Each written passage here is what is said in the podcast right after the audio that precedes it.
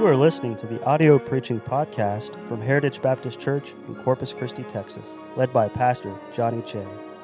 Our church is dedicated to serving Jesus Christ and reaching the world by going forward with the gospel. We pray that you will be helped and blessed by this message from God's Word. Let's read in Jeremiah chapter twenty-nine, verse ten through thirteen. So if you remember here, uh, Jeremiah is going to be prophesying up until the exile. Jeremiah prophesied he was actually left behind even after that third exile, and that's when he wrote Lamentations. But in verse uh, ten, he's prophesying. He's telling them what's going to happen. He's forthtelling what will happen.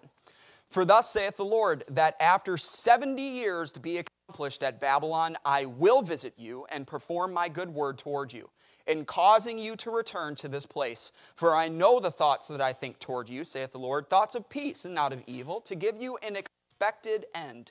That sh- uh, then shall ye call upon me, and ye shall go and pray unto me, and I will hearken unto you. Where are they going to go? Where are they going to pray? Jerusalem and the temple. Then shall ye go and pray unto me, and I will hearken unto you, and ye shall seek me and find me when ye shall search for me with all your heart. Ezra chapter one. Ezra chapter one.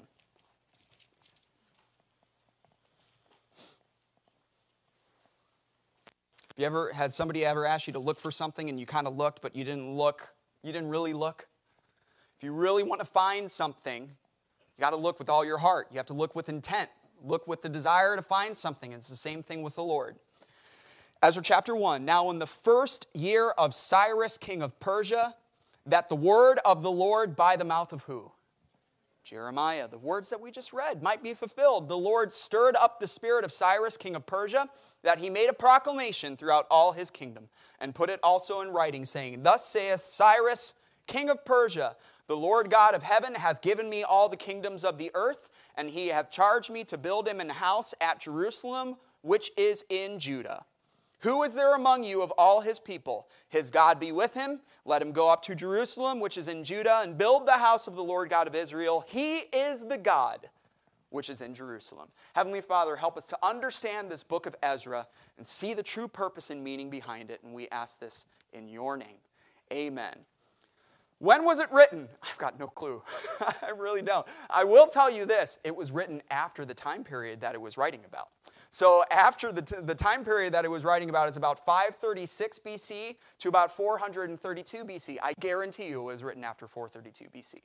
You're welcome. Uh, the author, in all likelihood, is Ezra. All likelihood is Ezra. And you say, well, no duh, it bears his name. But just wait, just wait. Uh, probably Ezra.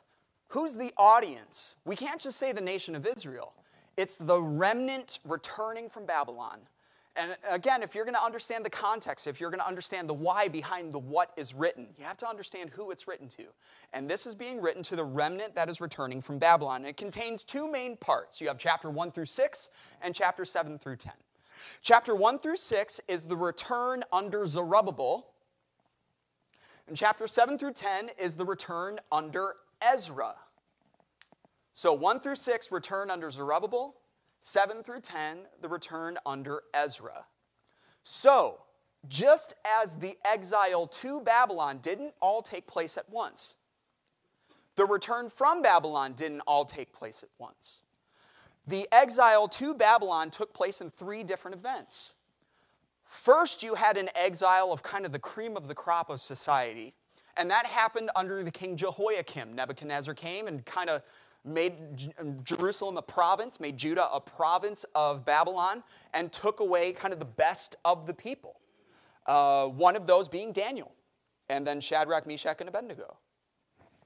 That didn't work. The Israelites didn't bow down to Babylonian control, even though Jeremiah was telling them it's going to be a lot easier if you just take your punishment and wait the seventy years and, you know, just do what Babylon says, but they wouldn't do it.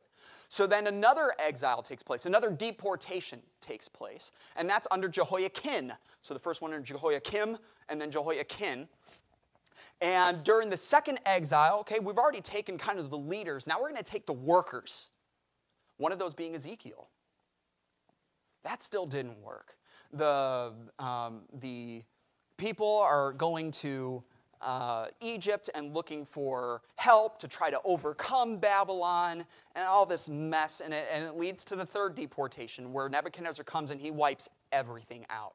He takes pretty much everybody to Babylon with him. He only leaves the poorest of the poor, the sickest of the sick. He burns everything down. It's rubble. It's, it's utterly destroyed. The temple is stripped completely down, to, down past the foundation.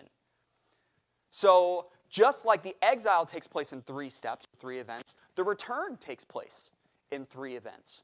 The first return is under Zerubbabel. The second is under Ezra. The third is under Nehemiah. So Ezra is going to cover the first two returns from Babylon to Jerusalem. It's also going to talk about the rebuilding of the temple, and it's going to talk about the problems that they faced along the way in those ten chapters. And now, right off the bat, there are some very interesting facts about Ezra that we need to take note of. First of all, it is one of the two books in the Bible that contains Hebrew and Aramaic. Aramaic is the language of the common people.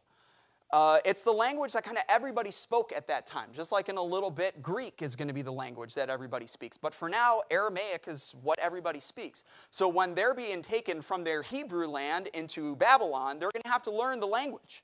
And the language was Aramaic. So Ezra, as he's writing and as he's relating some of these records, Aramaic crosses over.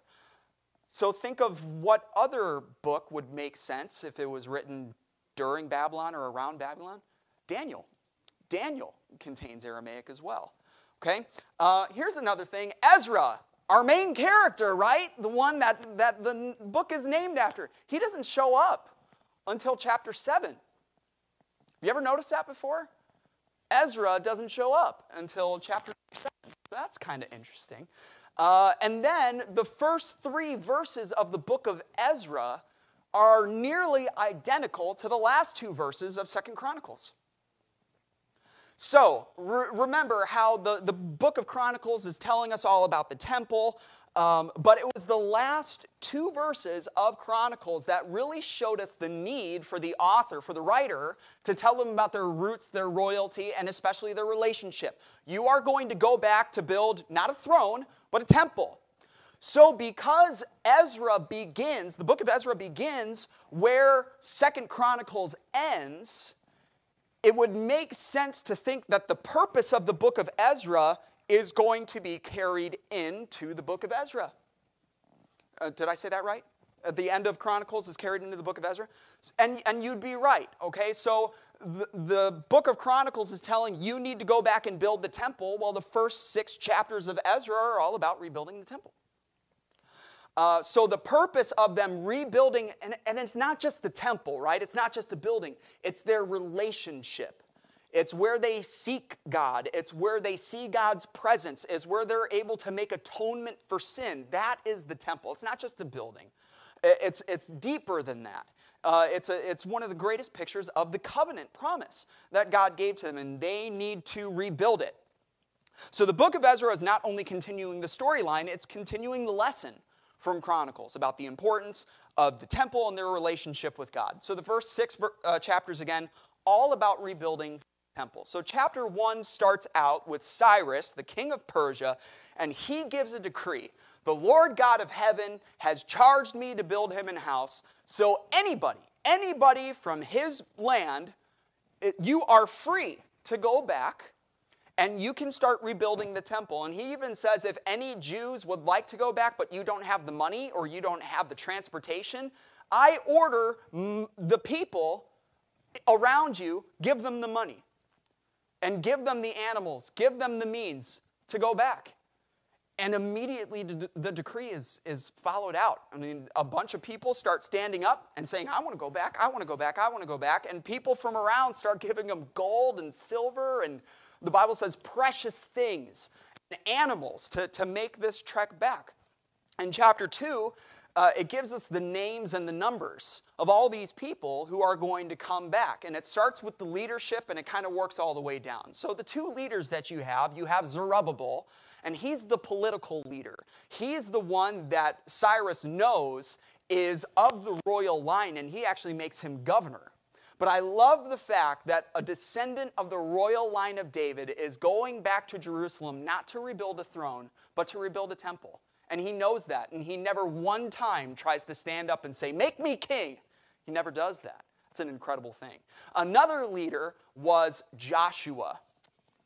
Joshua, or, or Jeshua, sometimes the Bible calls him, he was the religious leader. He was the high priest. And he was going to come back and, hey, if you're going to rebuild a temple, you need a high priest. And you're going to need other priests, and you're going to need Levites. And you can read all the way down through the chapter. It tells you about all those things. It tells you about the priests. It tells you about the Levites. It tells you about this group of people called the Nethinim. And the Nethinim are, are kind of calling back to just temple workers and helpers and singers. Uh, it tells you about how many camels and, and donkeys and all these things. It tells you about a couple, uh, a, a, a group of a priestly family that while they were in Babylon, they stopped going by their Levitical name, and they went by the name of Barzillai the Gileadite, who actually helped David when he was running from Absalom. Barzillai was a very rich person. That's, that's basically like your last name being Kennedy or something. Uh, and so they thought, well, we're in Babylon. Doesn't mean anything for us to be called a Levite. Let's call ourselves by Barzillai, that, that family name. And so when they come back and they say, hey, we want to come back and we want to be Levites again, th they look back in the records and they can't find them. Sorry, you started going by a different name. We have no idea who you are, who you say you are. And they were polluted, the Bible says, and put from the priesthood. And they basically said, you can come back with us, but you can't do anything until another anoint, uh, appointed priest comes up and consults God and through the Urim and Thummim and, and tells us what to do, because, sorry, that was your decision. Uh, so just incredible detail that's given throughout it all in chapter two. Now, in total, when you're talking about servants and maids and all these different things, forty-nine thousand six hundred ninety-seven people are coming back. Now, at first you're thinking, wow, but they, out of all the Israelites, that's not a lot of people. That's not a lot of people. Only fifty thousand people coming back after seventy years. But you have to think. You have to remember what this decision is. They're living in Babylon, one of the most luxurious places in the world, underneath the empire of Cyrus, who took over everything from the Babylonian captivity. And it wasn't like there was all this war and bloodshed and hide the treasure. It was one night it switched hands. And Cyrus took over all of it. So yes, they're servants, and but listen, don't, don't Jewish people just have a way of making things work? They're smart. They're savvy. Uh, I, I heard a story of a Jewish businessman in New York, and he, and he had this small little shop in between two huge supermarkets. So do you know what he named his shop? Entrance. They're smart. They, they, know, they, they know how to make things work. And so they're in Babylon, and they prosper. And so the decision is, do we stay in Babylon, where many of us have lived our entire lives? We were born here. I've never seen Jerusalem. I've heard about it, never heard of a, never seen a Jewish temple and all of that. So I leave here, and I make this four to five month perilous journey with robbers all along the way. And I'm going to get to a city that has been ransacked and burned and is just sitting in heaps for seven decades. We're going to need to rebuild all of it up, live in tents for goodness knows how long. And then the entire time we're doing that, what are we going to eat? There's no crops that are there. We're going to have to live off the land for however long it takes. And then the entire time we're rebuilding a temple. So fifty thousand people, not a lot. But what do we know about those fifty thousand people? If they're making that decision to go back, they've made their choice. They know exactly what they're choosing. It's like you living in Cancun, Mexico, and then saying you have a chance to move to Gallup, New Mexico. No. no. Right? Uh, so if you're going to go to, from, from one place, you know, to the Trump Tower to Red Roof, there better be a really good, a really good reason for you to do that, right? And, and these people had the good reason. We're going back to rebuild the house of God. But only fifteen thousand people. When they arrive in Jerusalem, you see their true desire. They finally get back after about four and a half to five months, and they take up an offering, just you know, a, a little building program, of about one point one million dollars in today's money to start rebuilding the temple. They had a desire to get this thing going. So they start in chapter three. The first thing they start with is rebuilding an altar. They rebuild the altar, and they start doing sacrifices and offerings. And the Feast of Tabernacles is observed because it's the seventh month. And uh, Leviticus and Deuteronomy tell them, the law of Moses tells them, in the seventh month, you do the Feast of Tabernacles. So that's what they did. And uh, they start... Uh, every day they're following the law that's pertaining to the altar. They're doing continual burnt offerings. Any other feast that comes along, they observed them. Uh, free will offerings were given the entire time. But look in chapter three, verse six at the very end. But the foundation of the temple was not yet laid. What is that telling us? Well, that's telling us they can, they can't fully obey the law yet. There's still so many things according to the law that they can't do because they don't have the temple. Can't go into the Holy of Holies. Where are you going to burn the incense? Where are you going to sprinkle the blood? How are you going to do all that? We need a temple in order to do that. So they begin. They begin working on the temple. Now it takes them two years and two months from when they come back to the work that they start. Okay, it, it takes them, they don't start working on the temple until two years and two months after they've come back to Jerusalem. Now, you might be thinking uh, laziness, you know, a bunch of different... Well, you have, you have to think they had the repairs that they had to do uh, just to find a place to live, to make the place ha habitable, to clear off the space, to build the temple on the sacred site that it was dedicated to the Lord before. All of the logistics to get the, to get the workers. I'm sure they had to get windstorm permits and all of that. Um, but finally, in verse ten, the foundation of the temple is laid. All the priests dressed up in their robes, the trumpets blow, the Nethinims and the singers start to sing, mixed around with this returning generation or some of the older generation who saw the first temple. And they start crying. Perhaps they're crying because they see this temple is nothing compared. Just, just seeing the foundation, it's going to be nothing compared to what we had and what we lost. It's very possible. Haggai tells us that that was... in their minds. It's very possible they were just thinking, look at how good God has been to allow us to come back and actually rebuild something after all we've done. I think it was for both of the reasons. But the Bible says that the celebration was so loud, you couldn't tell who was crying, you couldn't tell who was laughing, and it was so loud people from all around could hear. Yes, there were still people in Jerusalem that had stayed behind before and had kind of congregated in that area. Um... The early Samaritans is who they were. And these people hear that the temple is being rebuilt. And immediately, now by the time that Jesus comes around, we hear of a Samaritan lady by the well saying, understanding her Jewish heritage. She understood that. These Samaritans here haven't seen any Jews for about seventy years. They've really come in from maybe the Assyrian captivity that have came to uh, be, you know, moved in. And then just people who were left behind and just started intermarrying with. And so a Samaritan was a half-Jew, half-Gentile.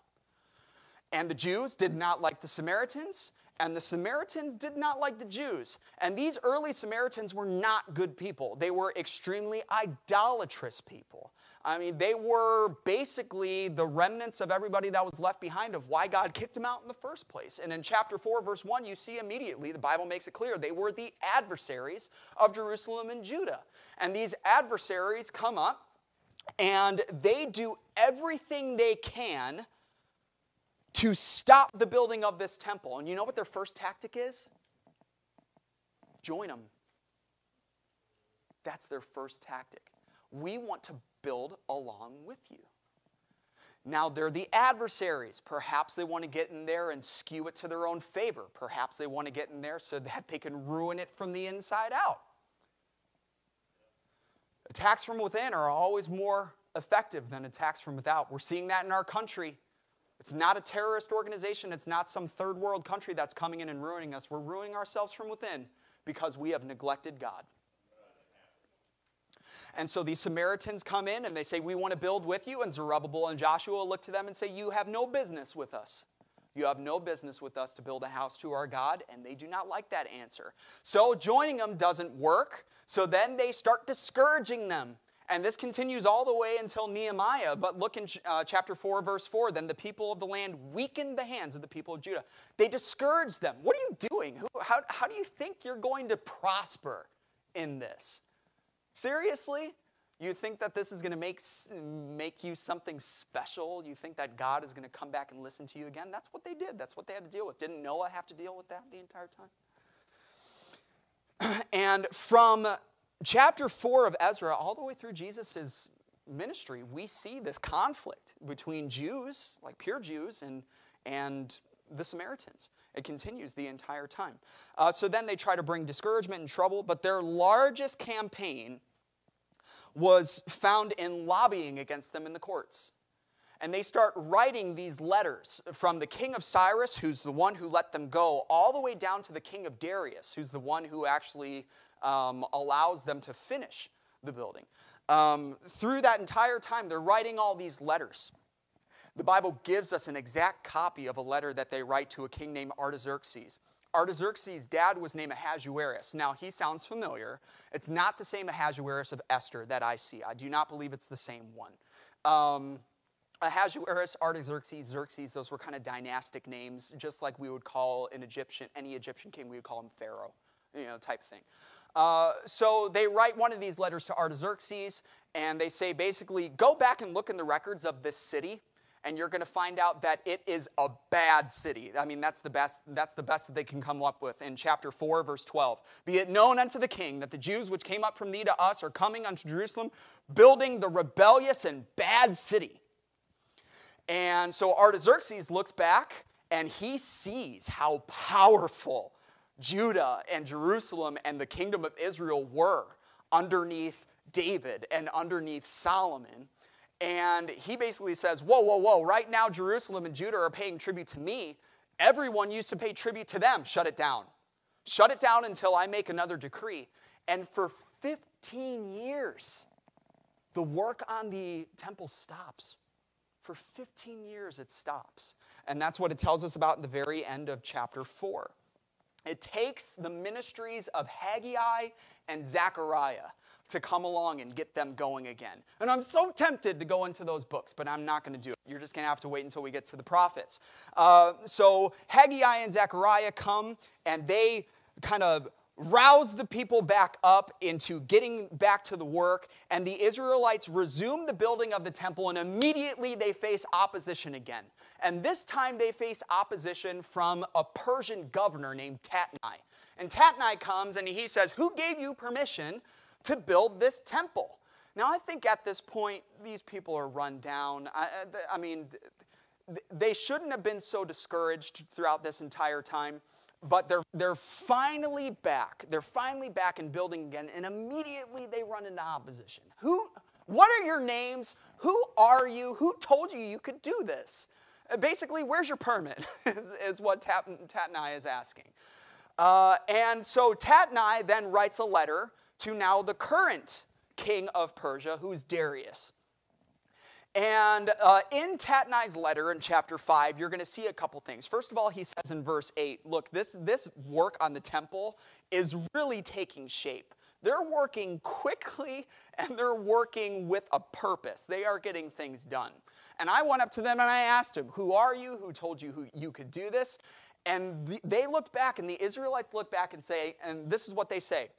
We are the children of God. We are, I'm sorry, we are the servants of God. We're rebuilding his house that was destroyed from Nebuchadnezzar. And by the way, you look back in your records just a little bit, just a little bit sooner than the last time you looked in the records. And Cyrus, your own previous king, gave us the permission to do this. So Tatnai writes to Darius, and he says, can you look and can you see that that's true? And so in chapter six, Darius does that, and he looks, and he finds the records from Cyrus in kind of this hideaway place. And it's incredible what Darius does. Darius writes back, and he says, I've looked back in the records, and I see that Cyrus told them that they could build it, and he even sent them back with the vessels from the temple that Nebuchadnezzar had taken to begin with. Here's the deal. Let the work of this house of God alone. I love that. It says, Tatnai, leave them alone. And not, no, no, don't leave them completely alone. Help them. Whatever they need, any riches, take it out of my storehouse. Let them build it. And then he says this. Any, anybody who changes this decree, I'm going to tear your house down. I'm going to use the beams from your house to build a gallows, and I'm going to hang you on the gallows. And then I'm going to turn your property into a sewage dump. Yeah, right? Says, let his house be pulled down, you'll be hanged on the beams thereof, and your house will be made a dunghill. I have made a decree, let it be done with speed. Yes, sir. And twenty years, twenty years after they have come back to Jerusalem, they finally get the temple back up. And, I mean, they sing, and they, they follow the Passover again when it comes time. And, the, I mean, the high priest is reinstated, and the Levites are doing their job. I mean, it's absolutely incredible. They're back, and they're able to worship again the way that they're supposed to worship. And that's how chapter six ends. Now we have a break in the story. Between chapter six and chapter seven, there's a fifty-eight year gap. So I want you to think about this. We're, we're, we're done. I, I wrote a kind of auxiliary message just in case the teenagers went too long. And you did. So there's a fifty-eight year gap between chapter six and chapter seven. So think about this. By the time that Ezra comes on the scene and he comes back to Jerusalem, this returning generation has already been back in Jerusalem. So if you take the twenty years it took to build the temple, plus the fifty-eight years between six and seven, they've already been back in Jerusalem longer than they were in captivity. That's incredible. I mean, think of all the prophets that cover that seventy year time. And it's silent in between six and seven. But the most important thing is they got the temple back up. Now, here's how I'm going to apply it, and I'm going to apply it to you all. I always preached kind of the same message after we came back from youth conference. And I always called it this: I have decided, now what? So you've made decisions. Now what? Okay. Have you, do you see in Ezra how these people made a decision, a very clear decision? I'm leaving Babylon, and I'm going back to Jerusalem, and I'm going to, I'm going to do what's right, and I'm going to live for the Lord. There's a couple things that they ran into, isn't there? It wasn't easy. So I want to give those to you, and we're going to go.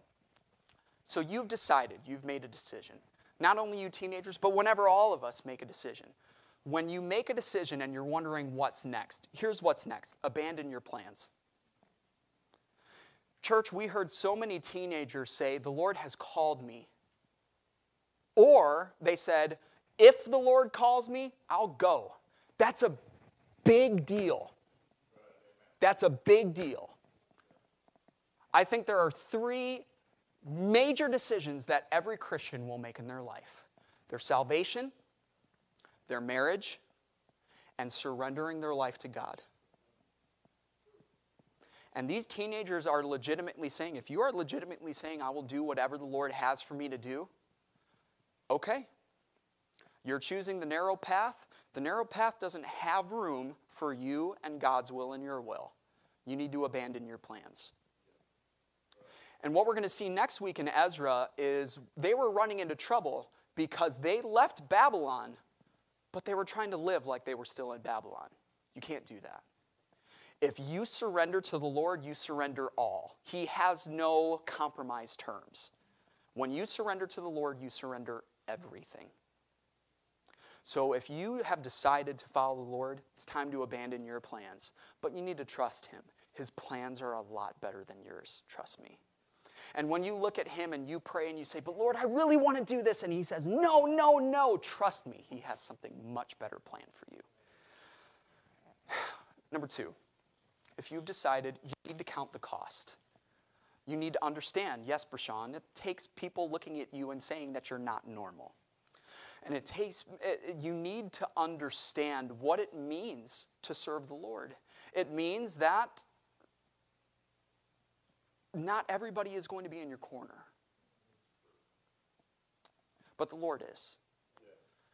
And you need to understand that you give up a lot of things in Babylon to go back to Jerusalem.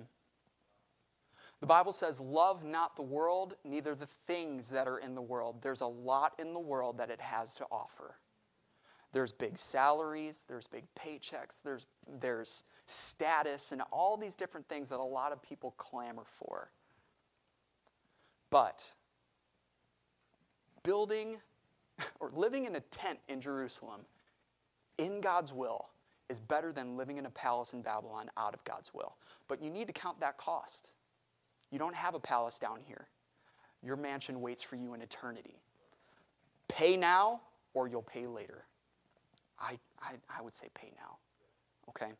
Uh, number three. If you've decided, don't worry about others who choose not to come back to Jerusalem with you. You may look around and say, well, only fifty thousand of us?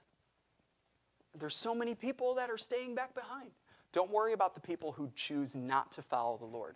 Your decision is to follow the Lord. And though no one join you, you follow. But put your head on a swivel just for a little bit and widen your gaze. You have a bunch of people here who are with you and behind you. You keep on doing what's right. This uh, next one here. Be ready for opposition. You've decided to follow the Lord. Be ready for opposition. Samaritans are going to come.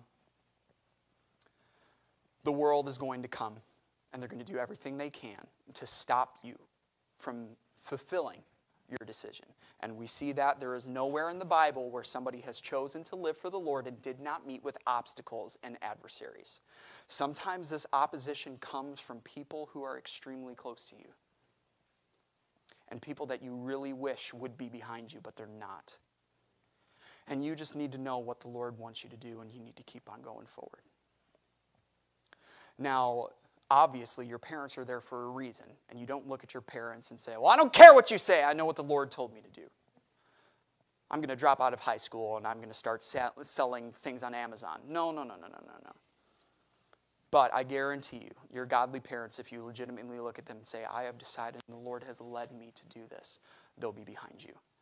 When everybody in the situation has chosen to follow the Lord, you will never have to choose between family and the Lord. It's, it's, some people, sometimes you do, because not everybody's on the same page. Uh, but be ready for opposition. You know what the Lord called James and John? Boanerges, the sons of thunder. The sons of thunder. Zebedee was the thunder. And can you understand why? Because they came back and decided to follow the Lord after probably one of their biggest catches that they've ever had on the Sea of Galilee. I mean, Peter's net almost break. They had to come over. They had to mend their nets afterwards, didn't they? And Zebedee's probably thinking, oh, boys, we're in the money. This is great. I'm so proud of you. You're going to take over my business, and this is wonderful. And they said, no. No, we're following the Lord. And I think Zebedee had a little bit of a thunder tantrum. And Jesus said, I'm calling you Boanerges, the sons of thunder. You might have some opposition. You live for the Lord. And lastly, trust that God is with you. Look in Ezra chapter five. When, after the twenty years, Tatnai comes up and he says, who in the world do you think you are? And what in the world do you think you're doing? You have no permits to do this.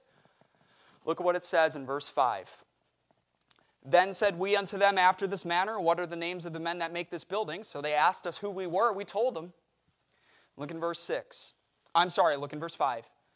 But the eye of their God was upon the elders of the Jews, that they could not cause them to cease. No matter what obstacle may stand in front of you, it's no match to the Savior that stands behind you. And when you serve the Lord, He's with you. So you keep that decision, and you keep on going forward. And I think that can apply to all of us, can't we? Amen. Let's stand together. Ladies, you go ahead and play.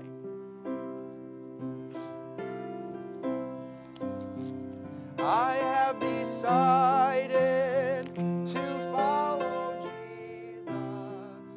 I have decided to follow Jesus.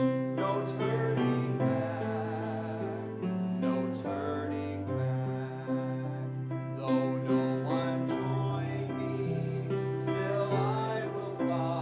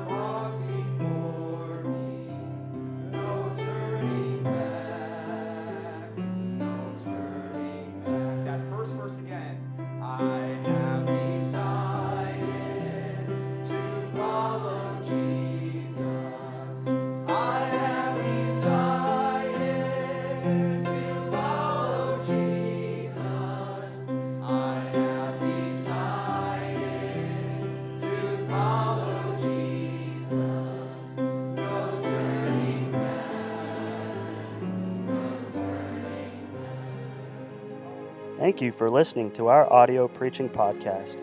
For more information about our ministries, or if you would like to get in contact with us, please visit our website at heritage baptist c c t x dot org. May God bless you as you go forward with the gospel this week.